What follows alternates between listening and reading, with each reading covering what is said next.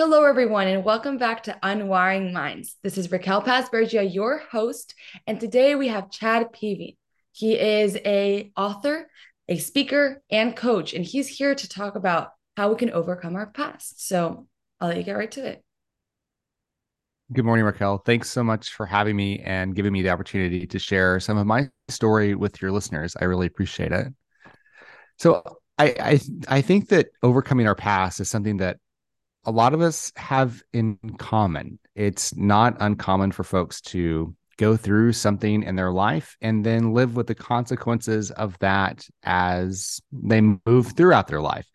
For me, that experience was growing up a gay kid in rural Arkansas with not exactly a gay mecca.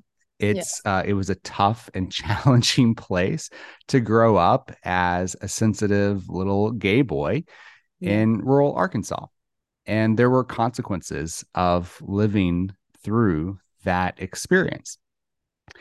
And so for me, overcoming my past really centered a lot around that experience.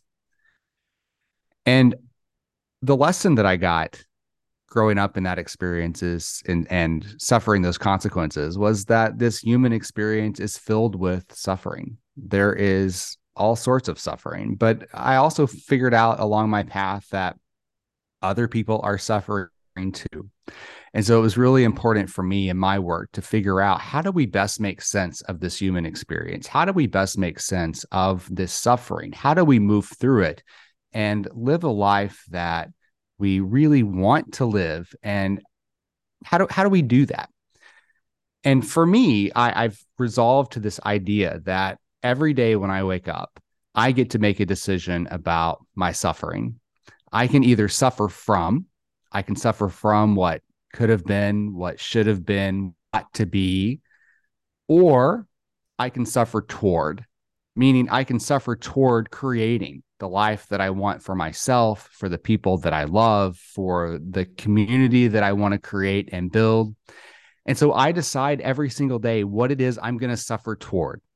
And so I have immersed myself in suffering toward. In my life, the through line in my life, I think, is service to others, whether that be through nonprofits or community building, starting nonprofits, teaching, writing books, or any of the things that I do.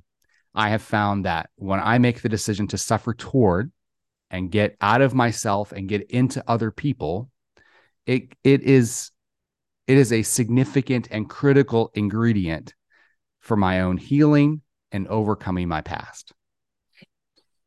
That sounds wonderful. I mean, I think that a lot of people do have, as you mentioned, a lot of backstories where suffering was included. A lot of people have had challenging childhoods or later in life, when they were young adults, even as adults, there's a lot of experiences that are challenging and that make life sometimes harder than it should be. But it's very interesting that you've approached it as suffering toward rather than suffering from. I think that's an approach that not many people take. And I think it's definitely insightful. And I would love if you could discuss a little bit more how each day you sort of try to take this approach. How do you think people can try to take on this approach?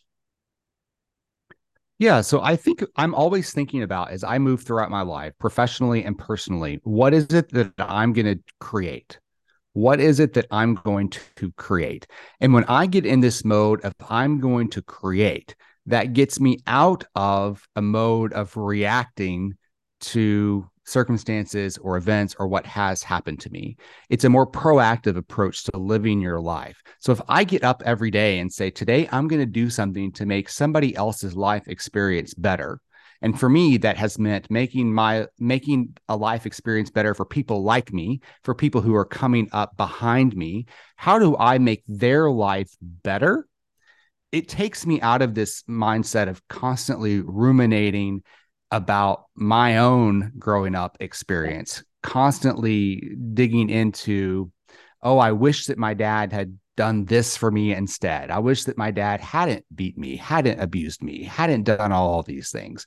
Yes, I could get up every day and wish that things had gone differently, but it doesn't create a constructive future for me. And in some way that allows my abuser to maintain power and control over me as long as I continue to live my adult life, giving him that power. And so I've made a decision, Raquel, for me, that I'm not going to give that to him, that I am going to move forward and I'm going to create. And coming from a place in my life where I'm coming from creation gives me back my own agency and autonomy for creating the life that I want to create. Exactly. No, very, very powerful. That's true. And we've had other people also discuss how it is important to know when we need to think about ourselves, to when we need to prioritize ourselves so that we are helping others as well. Because by putting needs, which sometimes our needs are putting others before us, but putting those needs first is helping fulfill everybody else as well. So it's very interesting that you're taking this approach. And for people that are in the spot where they've just suffered something that is very challenging, that has made them suffer quite an extent of feelings that are negative, they've had a whole lot of suffering. What do you think is that step they can take towards this sort of approach? Yeah, I really appreciate that question, because I want to make it clear that my path was not one where I just woke up one day and decided, oh, I'm going to create and suffer toward. That wasn't what happened, right? I spent, I've been in therapy since about fourth grade is when they first put me with the school counselor, and they knew that something was different about me. They didn't realize what was going on with me, but they knew something was off. And so from that time in my life, all the way up until today, I have been in and out of therapy, mostly in. And so there was a lot of processing for me, processing the trauma of my past, processing what it was that I wanted to create moving forward. So it wasn't as if there was just this epiphany one day. It was years and years and years of processing and seeking to understand. I did that through therapy. So if folks are looking for like, what's the one thing I should do today? If it's within your, if you have the resources to find a good therapist, I highly recommend that.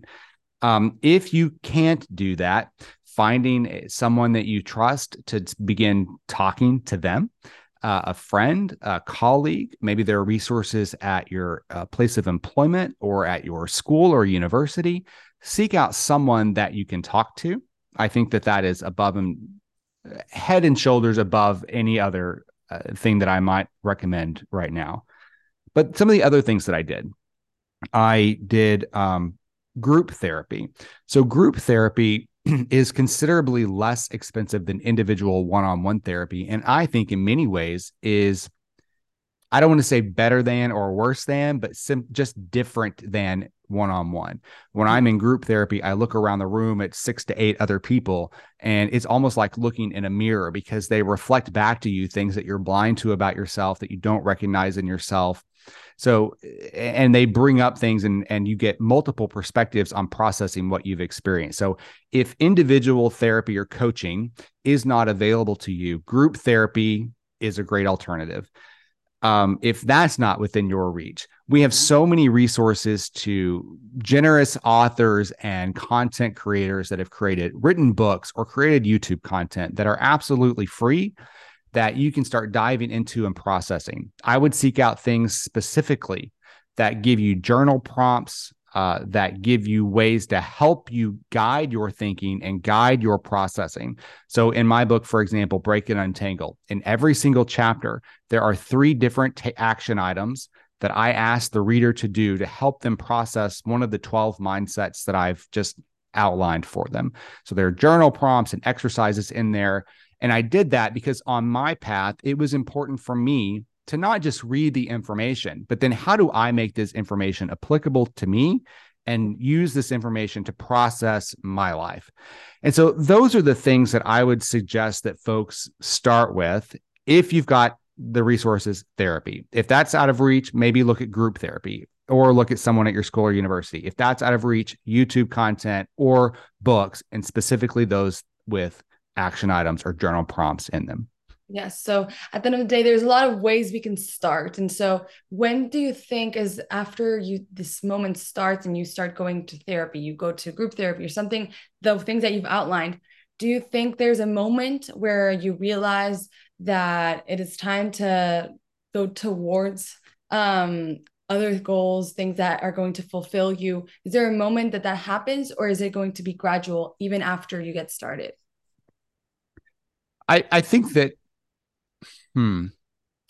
I think what you're asking is like, is there this flash moment of an epiphany or self-actualization?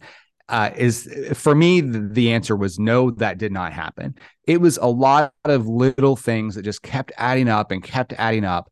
And I think one of the things that happens is the impetus to move forward and create is done so with like one little weight at a time until eventually you're like, all right, enough of this. I got to move forward. And for me, that moving forward, like there was just this pressure, all this weight to like, all right, it's just time to go. It's time to move. It's time to advance. And it was like, all right, that was the moment.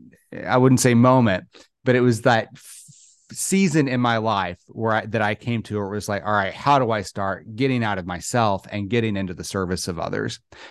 And like, as you alluded to, Raquel, earlier, that getting into service of others was also about me helping me. Like that was part of the healing process. Fulfilling your role and exactly. Yes, I know exactly. Yes, I know. Yeah. Because at the end of the day, it's not always about everybody else. It's just, it's something that you wanted to do that helps you. And in your case, by helping yourself, you were helping others as well.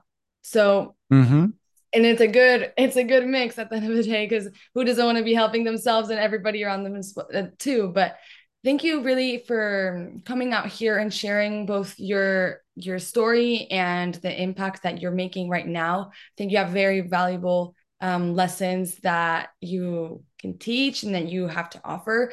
And for the listeners, I do recommend you go read Chad's book, because he does provide, as he mentioned, so many different advice on there and actions that you can do to help get started after episodes of trauma, episodes of suffering. So thank you so much for being here today. And to the listeners, I'll see you next time.